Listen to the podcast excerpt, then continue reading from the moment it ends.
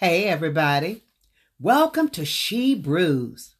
I'm your host, Steffi Nobles Beans, aka Mama Beans, asking you the question Hey, what's brewing in your life?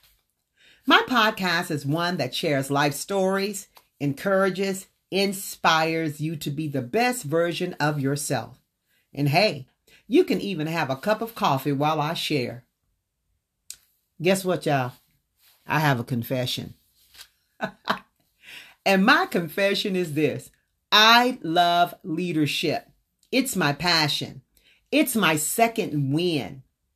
And I love helping people who want to be better leaders in whatever vocation they have been called to lead.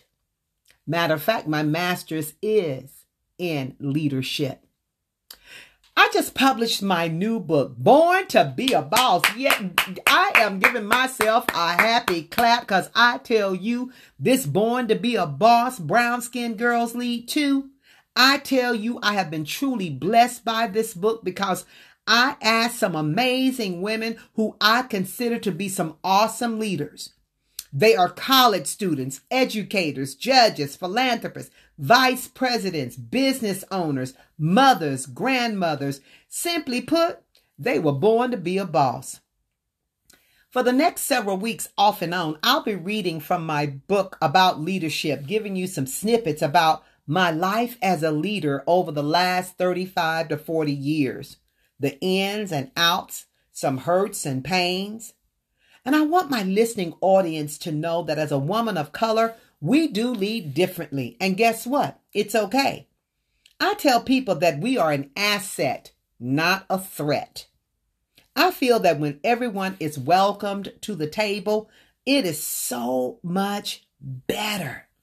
The new phrase many people are using is belonging and flourishing. And I want to belong and I want to flourish. I've been to some tables, and when I left, I said to myself, hey, I don't belong here, and I knew that I wasn't going to flourish. So I did myself a favor. I invited myself and rejected the next invitation with grace. Because you know what I'm finding out? Y'all, I'm 69. I don't have time to waste. I will be 69 this year. And you know what? Time is the most valuable commodity of human time of humankind. So why waste your time? I only want to sit at the table where I know my gifts and talents of leadership will be appreciated and not de-appreciated. Life is too short. I want to go where I know, where I know that I can make a difference. So with that said, I'm going to read a little bit from my new book, Born to Be a Boss Brown Skin Girls Lead 2. It's entitled The Story Behind the Story. Has anyone ever told you that you could do something or that you could not do something? Well, let me share my story with you. I was in high school and I was an exciting day because it was career day. I was excited because I had made up my mind that I wanted to be a doctor. Matter of fact, I wanted to be a surgeon. I had good grades, especially in the sciences. My parents had instilled in me that education was important. My father only had an eighth grade education, and my mother had some college education, but did not graduate.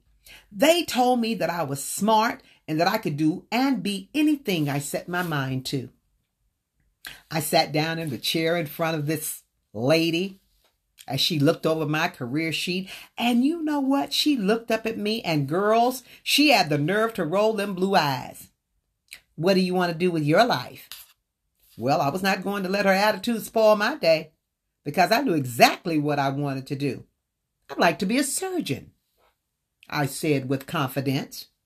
She leaned forward as if she wanted me to repeat myself, and so I gladly obliged her by repeating myself I said I'd like to be a surgeon.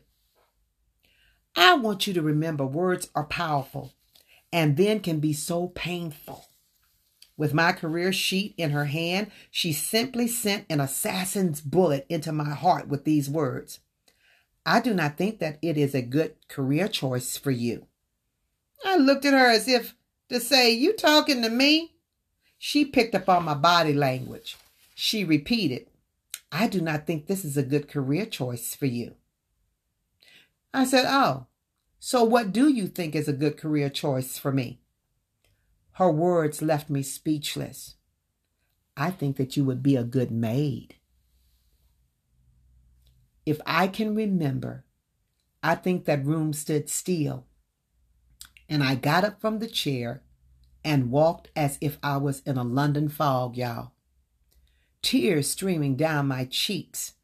I began to say to myself, I know that I can be a doctor.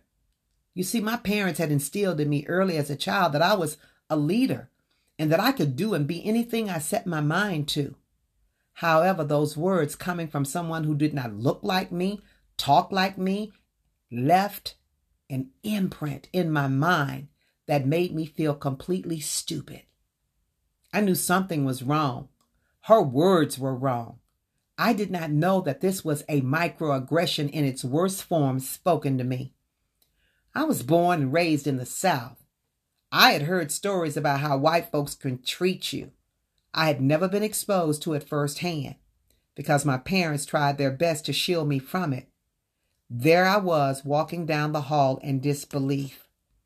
My biology teacher, Mr. Purify, stepped out into the hallway and with his deep, stern voice said, Nobles, what's wrong with you?